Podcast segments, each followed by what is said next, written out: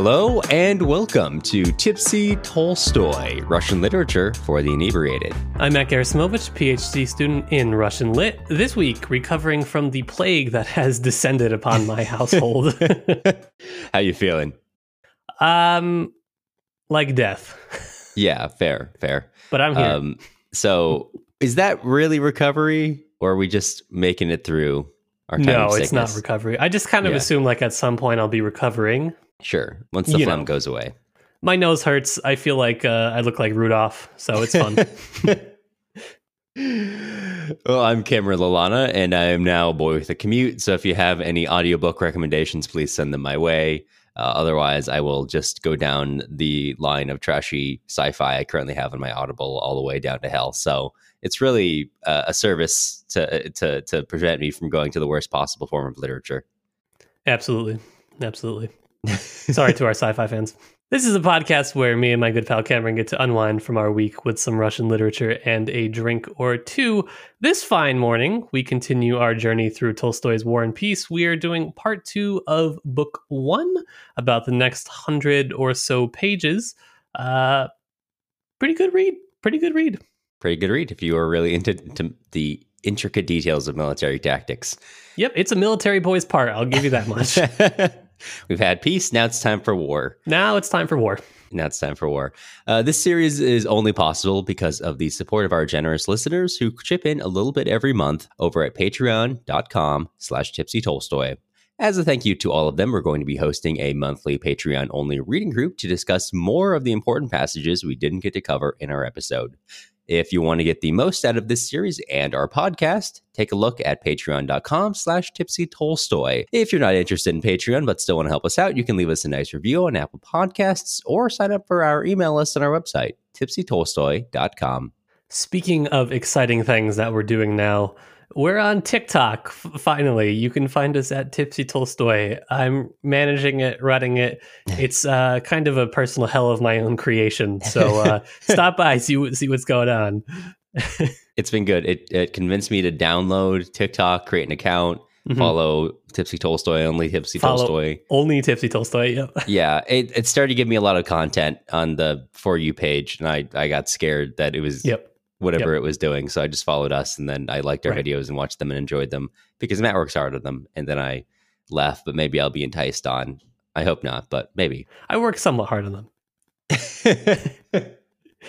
there we go. That's that's the resounding check mark of quality you'll get from Tipsy Tolstoy. That's right. Follow us. We work a little hard. well, before we get into the reading today, Matt, I got to ask you. Um, I know it's like 10 a.m. your time. Yep. But what are you drinking this morning?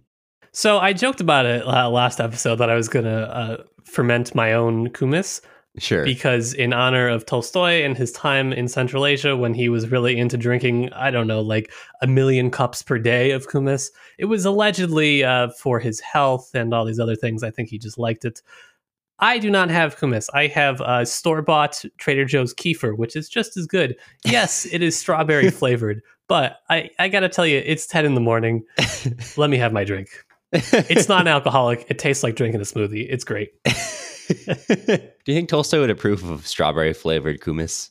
Oh, absolutely not. You know that he's a kumis traditionalist. Yeah. He's definitely fermenting it himself, or r- rather, probably serfs are fermenting it for him.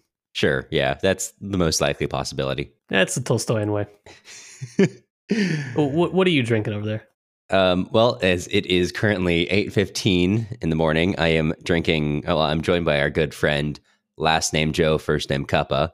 All right. So it's getting ready. Get ready and energized for the day. That's right.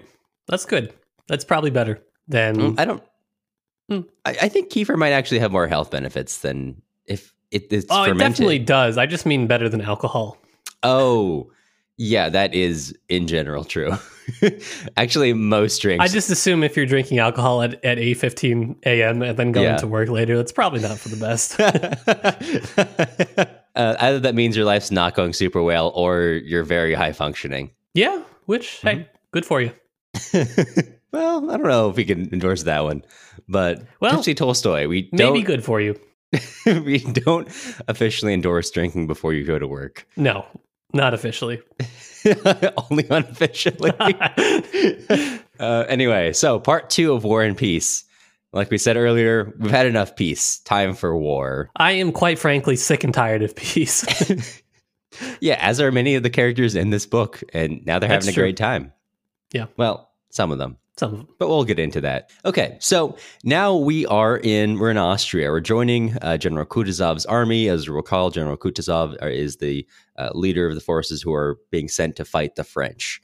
Um, he's joining Austrian forces, so we are beginning this section with a, a long march of um, Imperial Russian troops. It's been 700 miles. They're ragged.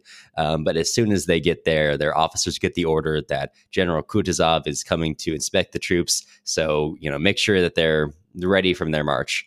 And the officers are like, wait, do you want them as they are from the march, or do you want them in march, like marching uniforms? And they decide, well, you know, it's General Kutuzov.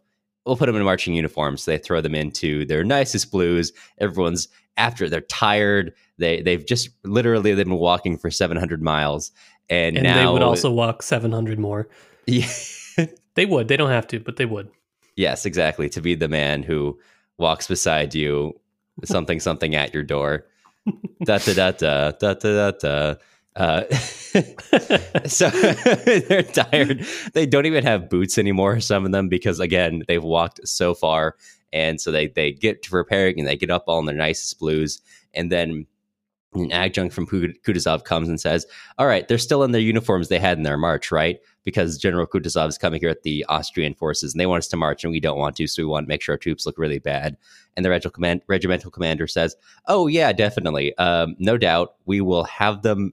I mean, they are already in marching uniforms, totally fine. They'll look really pathetic, which leads to a sudden orders to look shittier." um, for all of them. They're taking off their nice clothes and they're throwing on their their great coats they've been marching in. It's a it's a comedic scene. It's funny, and um, so after all that, Kutuzov arrives, and Kutuzov is trailed by, of course, Austrian generals, but also I should note our our good friend and an adjunct to Kutuzov, uh, Prince Andrei Bolkonsky.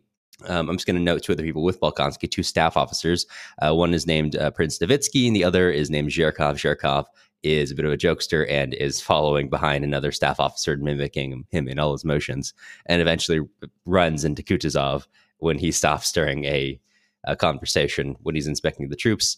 Also, inspecting the troops, he happens to find um, our good friend, formerly Officer Dolokhov, who um, has suffered actually more material consequences of the bear incident, as you may recall. Uh, The Great Bear incident. the Great Bear incident of uh, 18, I don't know. Uh, so he's been demoted after that incident, and now he's just a regular soldier. So he is trying to prove himself and, and tells uh, General Kutuzov that he is ready to. Uh, he's ready to prove himself and earn his way back up into his his his staff commission. And um, as now, after Kutuzov acknowledges him, finally the old officers who he used to work with once again start acknowledging him, which he does not really receive too kindly and declares to them that he will not be doing anything fun, essentially, no drinking, no gambling, until he's once again an officer. Continuing on with the uh, our cast of characters for now, we go over to the Pavlograd, uh, Pavlogradsky Regiment, which is a Hussar regiment, um, where we find our friend Nikolai. Uh, Nikolai is, you know, setting, he's gotten used to military life and is, is having fun. Um, we, in this scene, encounter a small scene where a lieutenant steals money from uh, an officer that uh, Nikolai uh, Rostov is staying with. He goes after the man and accuses the guy of being a thief in front of a bunch of other staff officers, which is an embarrassment for the regiment. So he gets put under a lot of stress and pressure to recant his ac- accusation I mean, it's true. It's just embarrassing. yeah, they yeah, they're like, look, uh, you just need to apologize so everyone knows we can maintain the regiment. And you know, as the text tells us, you know, these wise older men who had been in the regiment for so long are know how to take care of the regiment, which is, of course, to say sweeping things under the rug. It's an important part of any military command, I think. Yeah, absolutely. So uh, Kutuzov is it receives the Austrian generals, and he's trying to convince them uh, that we know he, they're having this kind of verbal sparring game where they're really politely saying, "Hey, wouldn't it be better for you if this thing that I actually want you to do. And the other one says, no, no, it would be so much better for you if we did this thing that was better for me.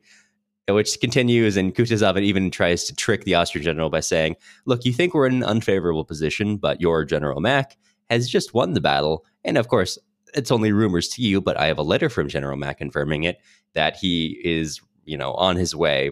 At that point, Prince Andrei um, goes out to find some other things. And while he's out and finds Zherkov and Novitsky in the hallway, uh, another Austrian general, unknown, looking wounded, joins them. They say, um, Hey, you got to get out of here.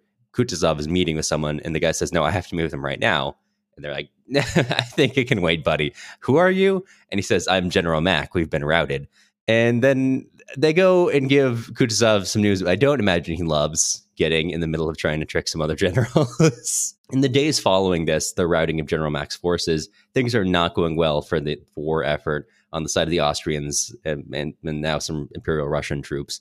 Um, they're being pushed back at basically every junction, and they are retreating and retreating. They're fighting in their back lines whenever they they get caught. Essentially, when the French army catches up to them, um, and this continues until one day they actually manage to score a victory. Shortly before we we follow that victory of the of the Imperial Russian troops, we also follow a scene where they're retreating across some bridges, followed by the French army, uh, and we are treated to uh, first Novitzky getting stuck on the bridge before being uh, rescued by a, a, member of the, of the Pavlogradsky Hussars as they are trying to set fire to the bridge to prevent the, the, French from being able to cross. And they are successful despite taking a couple losses. Uh, Nikolai, for his part, during the setting fire to the bridge, panics a little bit and basically just kind of freezes up and spends most of the scene really neurotically like everyone notices I'm a coward. They all saw I wasn't doing anything. You know, not even paying attention to, hey, because they're being fired at by French cannons and some of them are being cut down, don't walk down the middle of the bridge for even if you're not really a, a, military genius, I think you can understand why you don't want to stand up not next to any walls when you're being shot at by cannons. Yeah, they wouldn't have been where I chose to stand. Yeah, yeah. Following that, where in which they do manage to set the bridge on fire with fairly minimal losses. We, let's go back forward to that victory, and they say, "Oh, this is great! This is amazing! This is the first victory we've won." Andre, you need to go tell the the Austrian court, which is yeah, based in Brunn. Don't know how you say that. There's a little umlaut over the U. For I know that there we have some German speaking listeners out there. If you got that, please let us know how to say that uh, correctly. Because at this point, Austria is is under threat, and they so they've moved the the the emperor, the other courtiers, the leadership of Austria to this uh, other town. Upon arrival, Andre is it should be noted while he is on his way there, he feels great. He is just achieving all of his dreams. It said Prince Andre galloped along in a post Britska, experiencing the feelings of a man who has long been awaiting and f- has finally achieved the beginning of the happiness that he has desired. So he's feeling great. He's on cloud nine, which lasts until they actually get to Brunn and is finally admitted to see the Minister of War. And the minister says, uh, Yeah, look, that's great. That's horrible that you lost General Schmidt. We all love General Schmidt uh, come back tomorrow. You can talk to the emperor and kind of sends him out.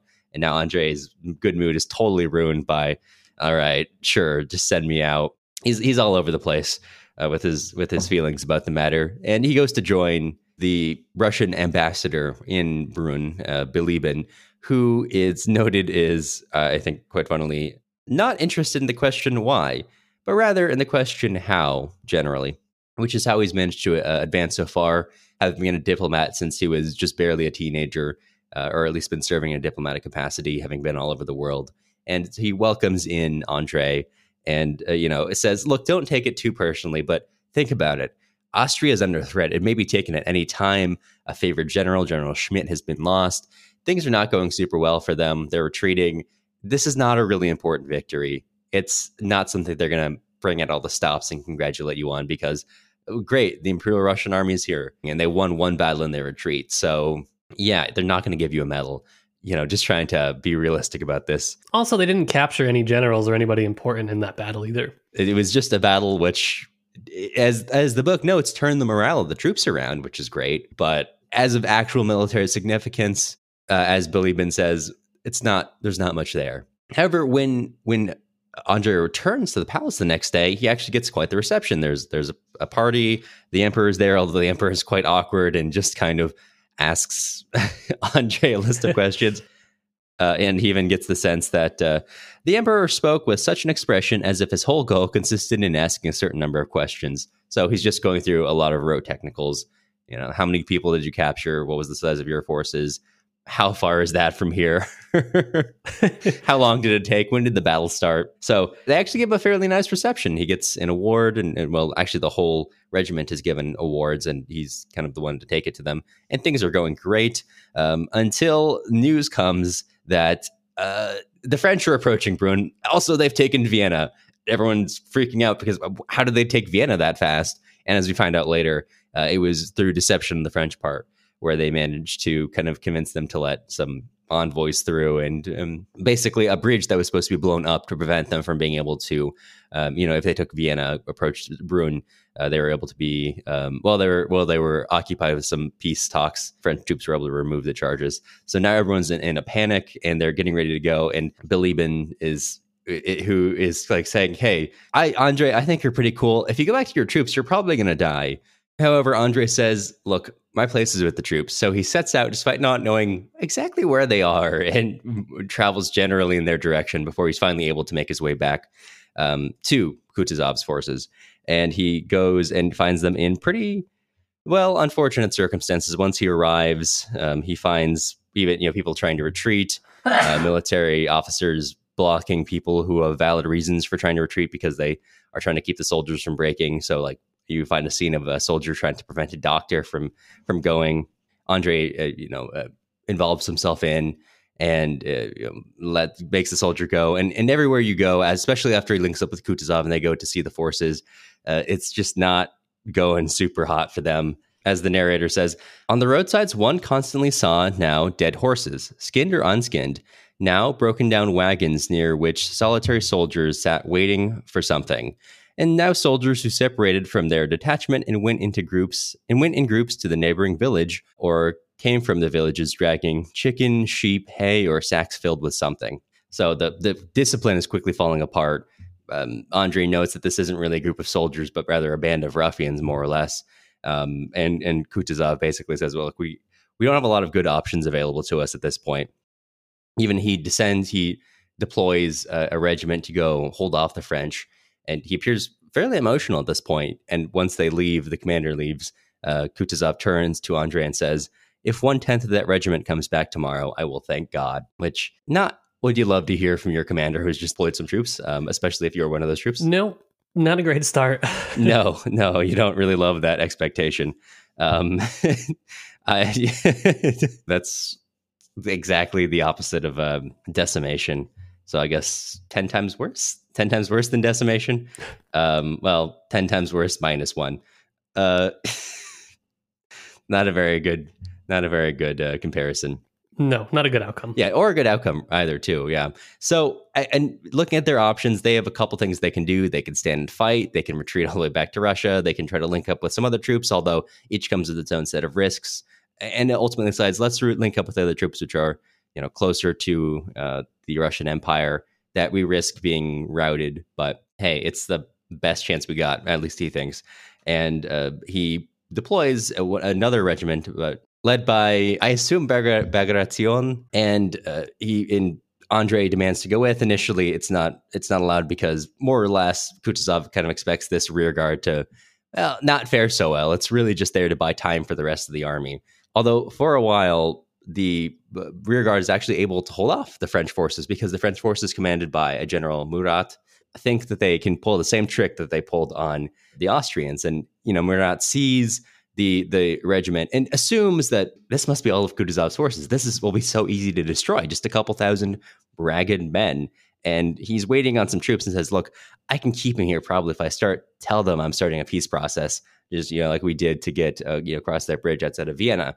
And so he sends over the envoys and they start talking. And Bagration also sees and says, Oh, this is perfect. I can hold them off for a couple more days. That's exactly what we want. So Kutuzov's forces can get further. This kind of they, they mutual trickery continues until Napoleon um, entering his entering it first for the first time as an actual character in the form of a letter writes to Murat and totally chastises him and says, you know, uh, who are you you are not the commander of the French forces. You do not have the power to make truces. You, as a general, are there to command militarily. Um, and I will be, I, you know, I will be basically attending and finishing this problem up. Um, destroy the forces, right? End the peace process. Hi, buddy. For the our audio listeners, my cat has decided to join. Um, he's he's being affectionate this morning. So The, the cat's name is Napoleon. The cat joined as soon as you started talking about Napoleon. he does have a Napoleon complex. Um, yeah. They yeah, tend to. yeah. So Murat, thoroughly chastised now, says, "Look, I." I- well, also, I don't, I don't remember if Napoleon says it, but he does not trust Murat anymore. If he trusts any of his generals, frankly, and decides to go and finish it himself. So Murat, who is not feeling great after that letter, says, "I'm going to destroy them before Napoleon gets here as sort of a, as a show that I can, I can still lead." At this time, the Imperial Russian forces, no idea. They think the truth is still going on. Uh, our our friend Prince um, um, Andre arrives as uh, per his request from Kutuzov.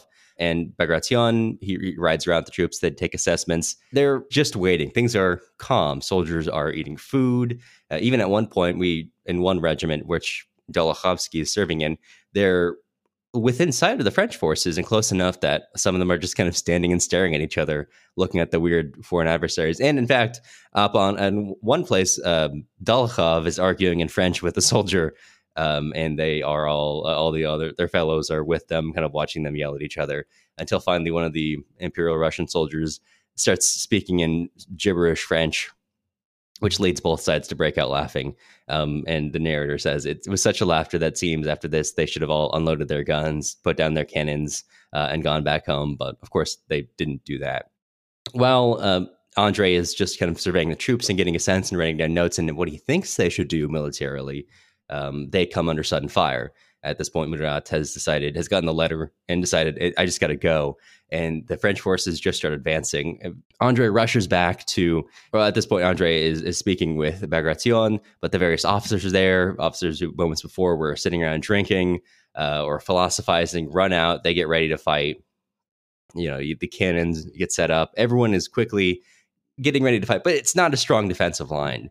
And, and through the next section, we follow various uh, vignettes of of what how the battle goes. Of really, for the most part, Andre following Bagration uh, around and Bagration giving orders, and mostly being told, "General, we can't do that for this reason. Uh, we have to do this." And then Bagration going, "All right, sounds good." To which Andre notes that.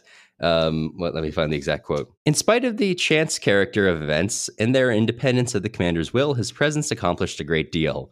Um, and that he seems to put everyone's minds at ease, and they are already being forced into their what what their plans are, but somehow how Bagration's presence and approving of what they're being forced to do seems to make them ready to do it, as if it was intentional. Um, they even managed to go down into the fight itself on the right flank, where things are not going well. Uh, a regiment's been decimated by cavalry, and they managed to turn things around with not really so much their support, but their presence. Uh, when French forces arrive, and the two lines you know, really get into decide to do the classic for whatever reason, lining up, not for whatever reason, military tactics, lining up and shooting at each other. You know, Tolstoy even putting in a footnote that, you know, at this point there is there quite a heroic behavior of both sides as they looked nicely and stood in lines and began shooting at each other. Though the French don't shoot with discipline, um, which eventually the um, with the support after although the unit that they're with is almost destroyed the support of a southern unit emerging from the forest allows them to push forward and charge and the right flank is saved. And now it's not so in the left flank in the forest where we find the pavlogradsky uh, hussars where nikolai is serving and they're the two commanders there are not getting along. They're not talking about strategy which makes it not ideal for a, a combat situation when you've got two different types of forces and they won't support each other. And so the troops are just in the forest they're just fighting for their lives against the French troopers, including Nikolai, who um, gets shot off his horse. Well, his horse gets shot, and he has to run, assuming he's dead. And as he's running, he's not even really paying attention to the battle. He's just looking at the world around him. Before finally he comes to some French troops, and you know they say, you know, like, okay, well, you're a prisoner now. And in a moment of bravery, Nikolai pulls out his gun. Uh, and then he throws it at the soldier, and then he bolts. well, let me find the exact line. Um, it was just so perfectly phrased. He seized his pistol and instead of firing it, threw it at the Frenchman and ran for the bushes as fast as he could. and he's almost he's freaking out about his arm which isn't working right and he's just not he's not loving things and is almost caught but manages to make it away and uh, with the uh, the advance or with the arrival of some other troops by Timokhin's regiment, they're able to turn the battle around eventually, but not after you know after taking heavy losses really. But still, for you know, for the time being, they they forge Murat's forces back, and after that, they say, "All right, it's time to go." Um, the cannoneers, the artillerymen, it's noted, I should say, they've been firing this whole time. They're having a great, uh, they're cheerful. They've lost, they lost two thirds of their men in this out of 40 men. Um, it said that at least when Andre arrives to relieve them, you know, 17 of them are dead of the 40, almost half. But later on, it said two thirds of them died uh, in the in the retreat eventually. Unlike everyone else who got orders to retreat, no one told them, and in fact, people supposed to defend them just kind of left them.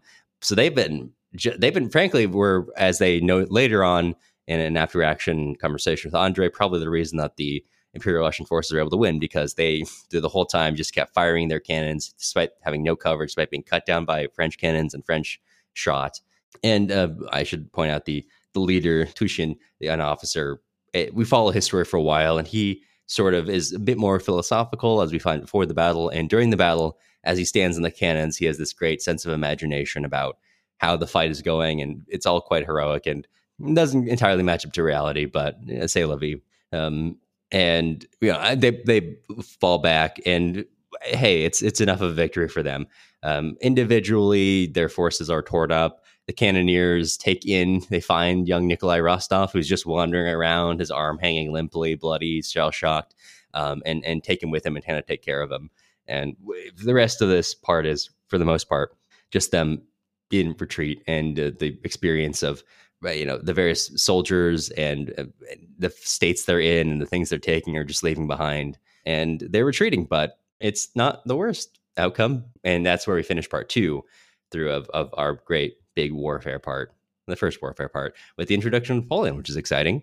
It's a good outcome, I think I would say for them. Yeah, for the surviving ones, that as good as they could have expected.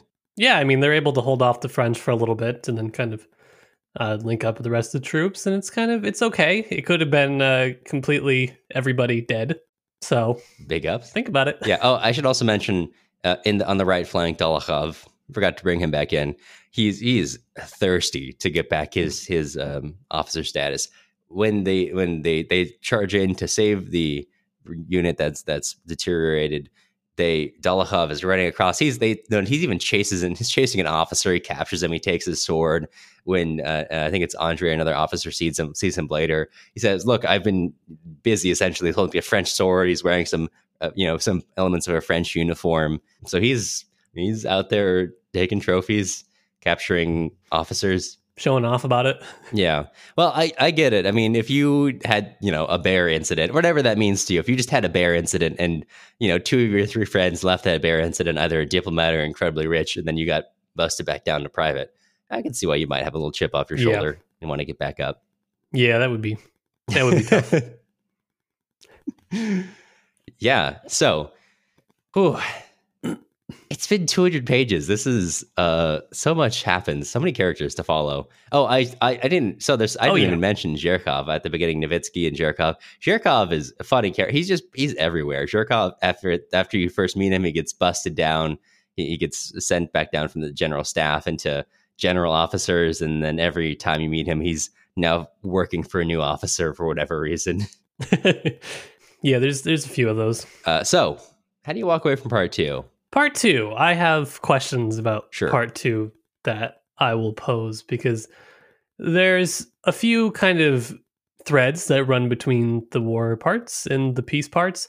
And so, one of the clearest questions I think that anybody will have when they read War and Peace is why does Tolstoy divide at least these first two books, or rather the first two parts of book one, into peace to start and then war to continue. Why doesn't he just combine them into some sort of I, I don't know, why doesn't he write it differently? Is it just the sequencing of the action? I, I don't think that's an adequate explanation because you could tell things through flashback or there's other ways that you can get around the literal sequencing of action. And so I think he's trying to say a little bit more about the divide between war and peace which we will talk about a little bit as we analyze some of these key passages that I've marked for us.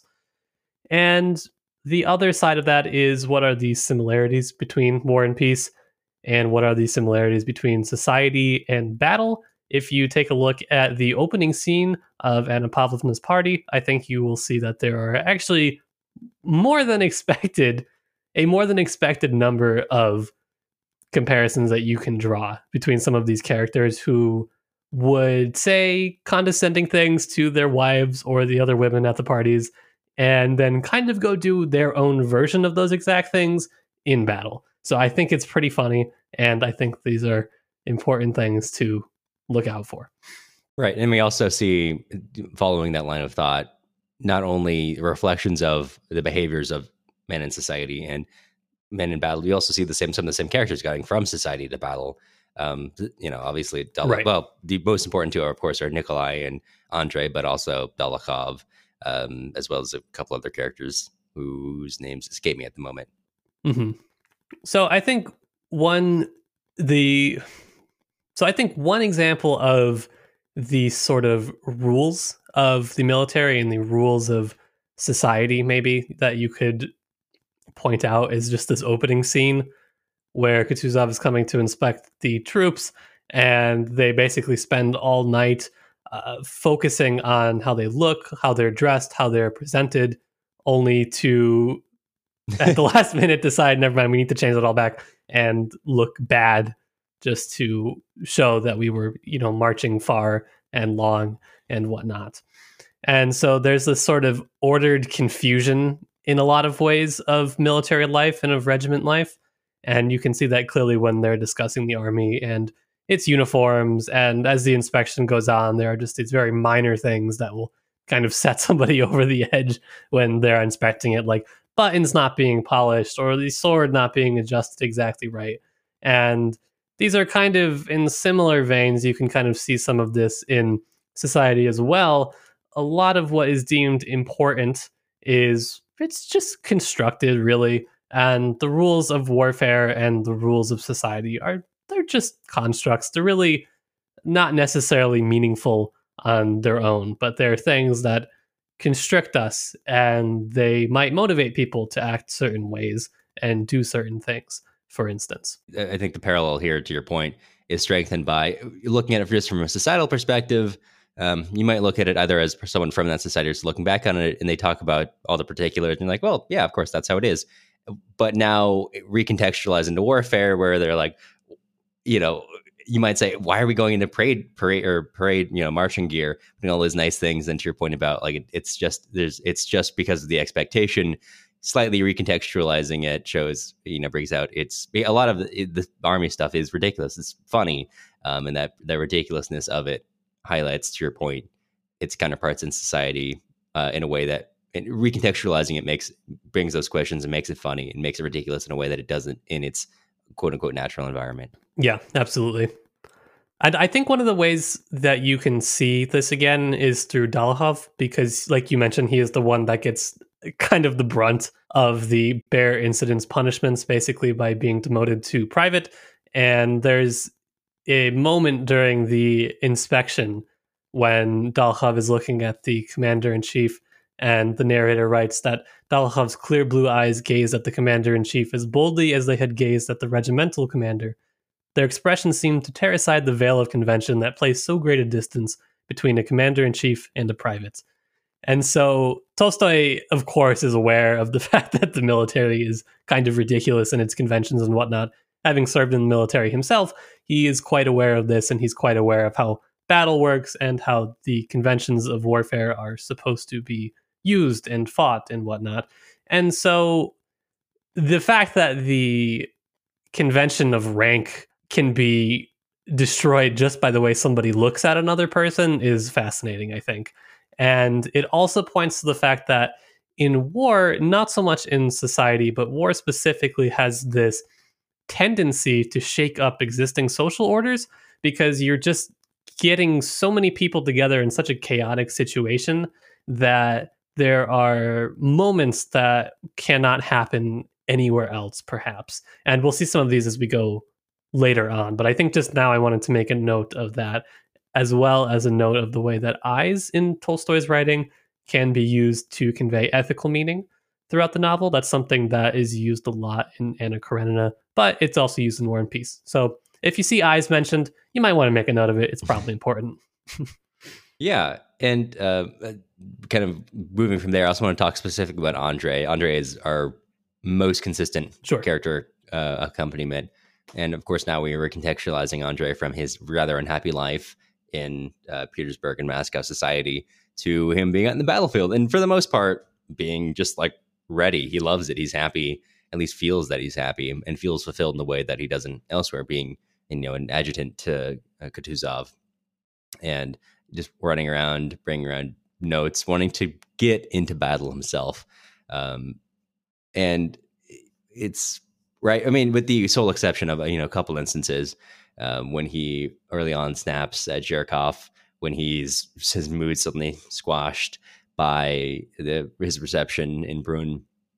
So uh, it's you know not it's it's you know happy when he's uh, moving away from the particulars of life and and just getting into all right combat I can do that but getting back into people having fun the intricacies of core life it's uneven again I think that he's really a, a positive character because he's one of the few people that's able to maintain their cool in battle and he does a lot of positive things for his regiment. You, you mentioned at the end when he goes down to help the artillery men at their cannons, and he's helping them haul them away so they don't get captured by the French.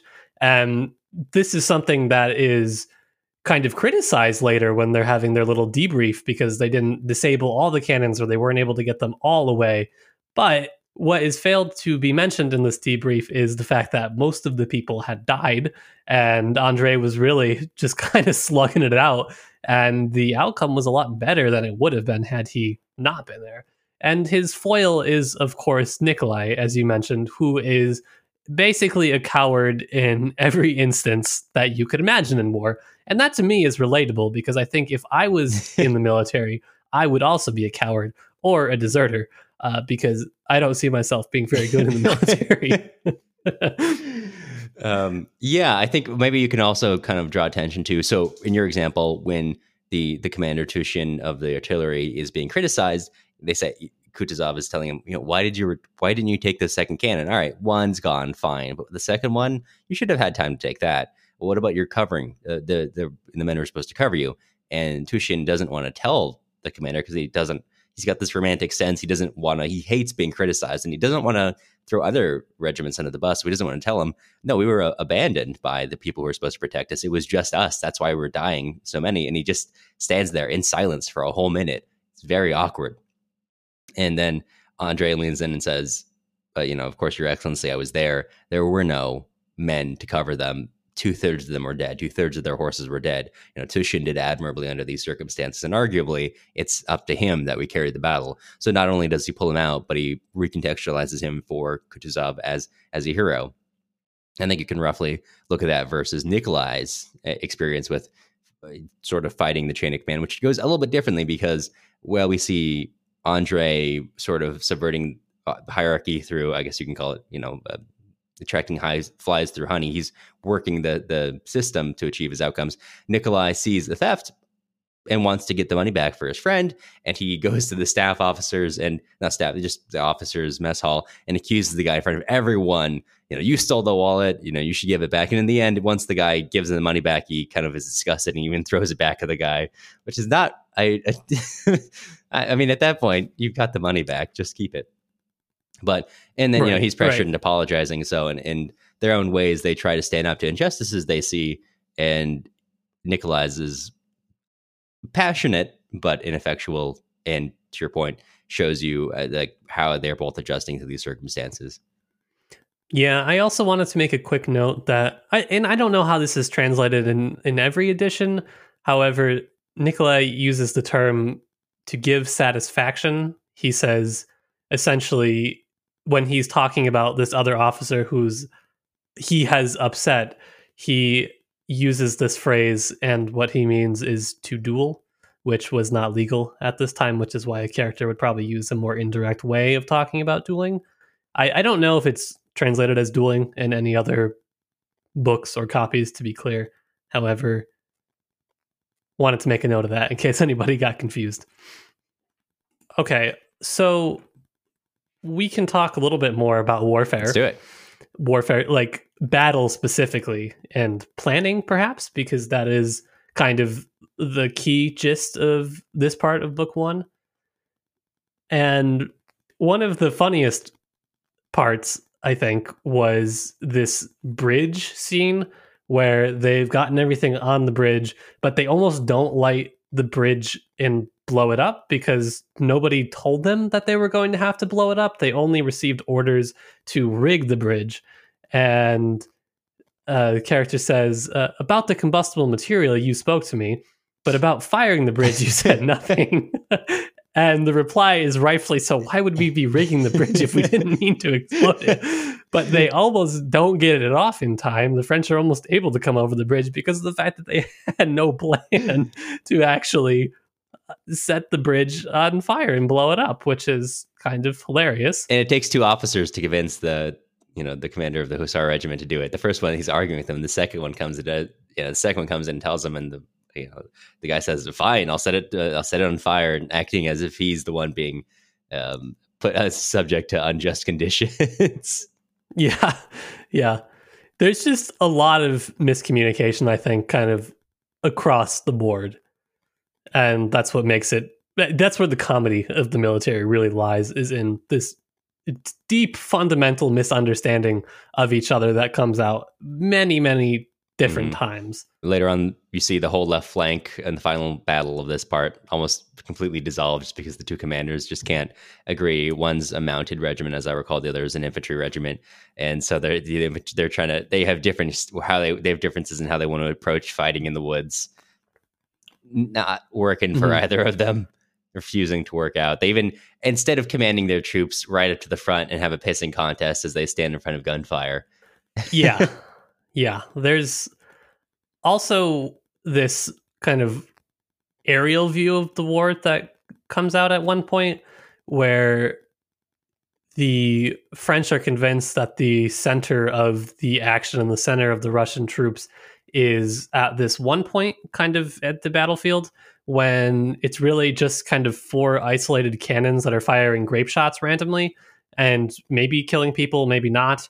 But the French are really convinced that that's where the center of the action is.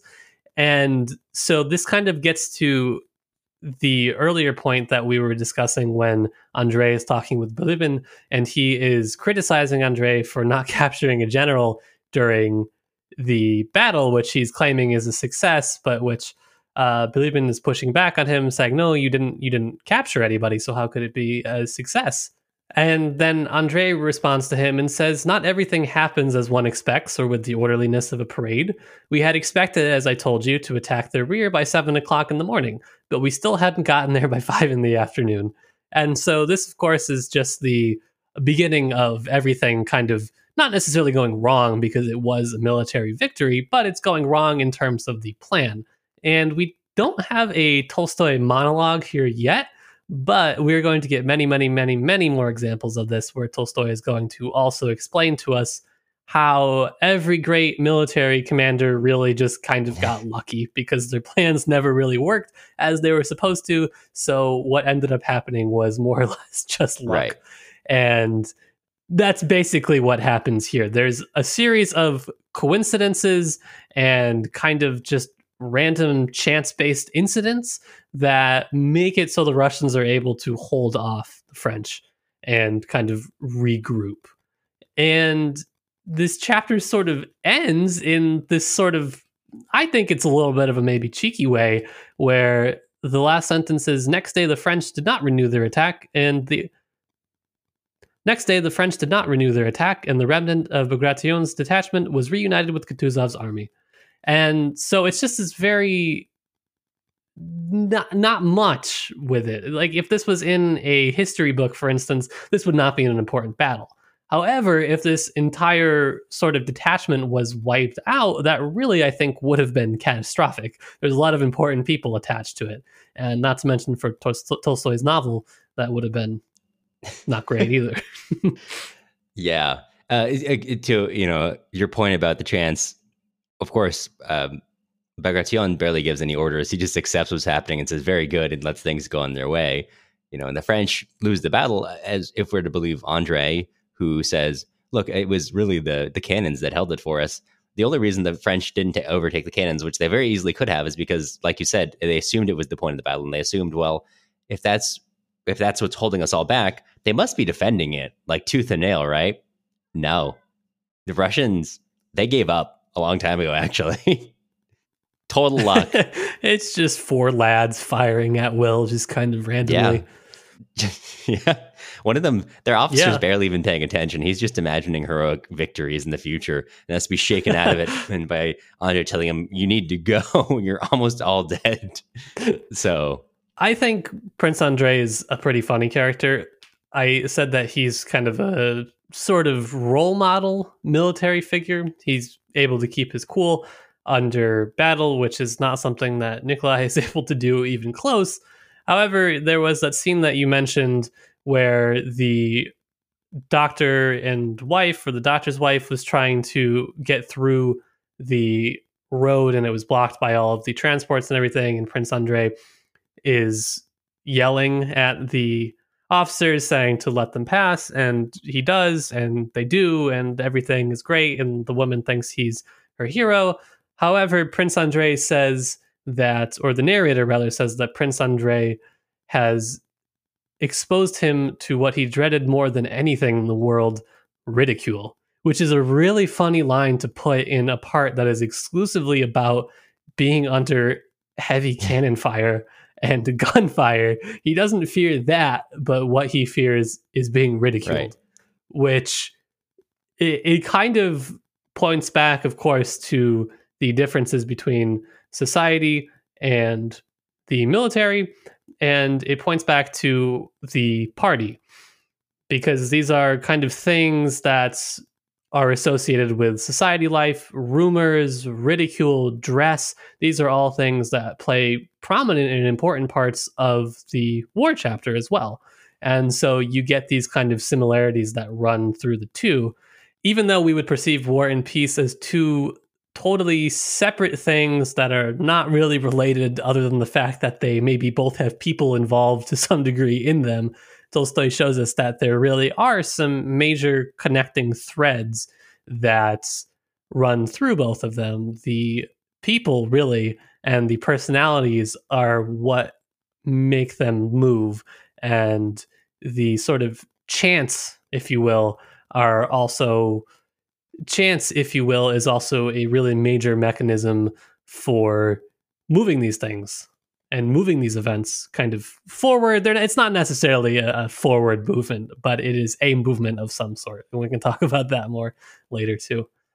All right. Do you have a lot? Do you have a lot um, more? I just wanted. This wasn't a specific. I don't know if this is a broader point, but I was kind of interested um, in paying attention how armies are portrayed, especially after Stalingrad, of like the kind of heroism of the Red Army, and it's it's interesting. Uh, not interesting. I don't have that much to say about it, but just tracking the thread of how the Soul Army is portrayed.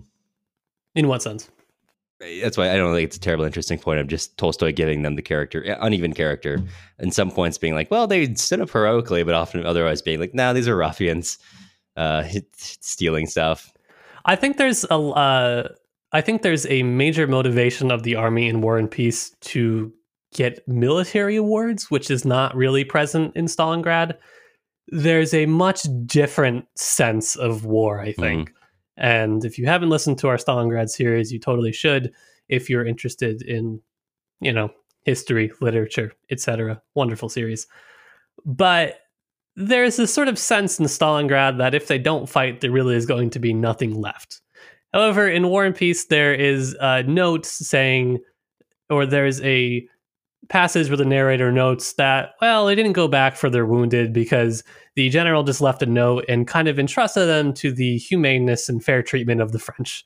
Which, of course, I think generally there are there. Well, actually, I don't know this, so I'm not going to say Tolstoy will write parts later, of course, where there are Russians who are treated fine by Napoleon and whatnot, and it's just the it's a different sort of enemy. It really is just kind of like an aristocrat's mm. game, more or less.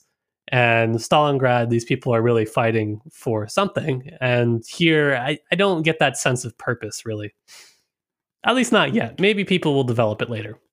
We'll see. Well, you know, to, um, Kutuzov, when he deploys that regiment, basically die before the final battle and says, if one tenth of them come back, I'll be happy. Mhm. It's a tactical calculation. It's, you see, it's, the officers broadly are, are, you know, I mean, not the soldiers aren't getting that, but just officers' way of looking at things. You got the officers who are important, more or less, and then you got your soldiers who are your currency. Yeah, it's it's different when you have so many people that this is their career and they're just kind of careerists and they're not really in the midst of the battle. They're mo more or less safe. At least a lot of these officers are kind of they're back, they're running messages. Not everybody is on the front line. Whereas I think in Stalingrad you do have this impending sense of doom where everything is becoming the Yeah. front line, and that's a much different sense of urgency and motivation that Yeah. you have. So it's interesting to track for sure. Uh, that's about all I had. Yeah, I have more, but I'm going to save it for our Patreon only book club Nice. because otherwise we're going to take too long and this episode is never going to get edited. Uh, classic. Classic. But uh, before we totally wrap up, Cameron, I Hmm. got to ask you on a scale of one to whoever you Sure. choose, how buzzed up on caffeine are you? How alert do you feel? Uh, I have only had one cup of coffee, so it hasn't hit yet. Usually, I try to shoot for two or three before I start getting the peak of just feeling awake, sure. and you just re up through the day. Just feeling yeah. How about yep. you? How's your? Do you Mhm. feel stronger? You feel ready to like? Uh, I feel my digestive tract kicking into overdrive with everything in my kefir, so I am ready to go. I see why this was the diet.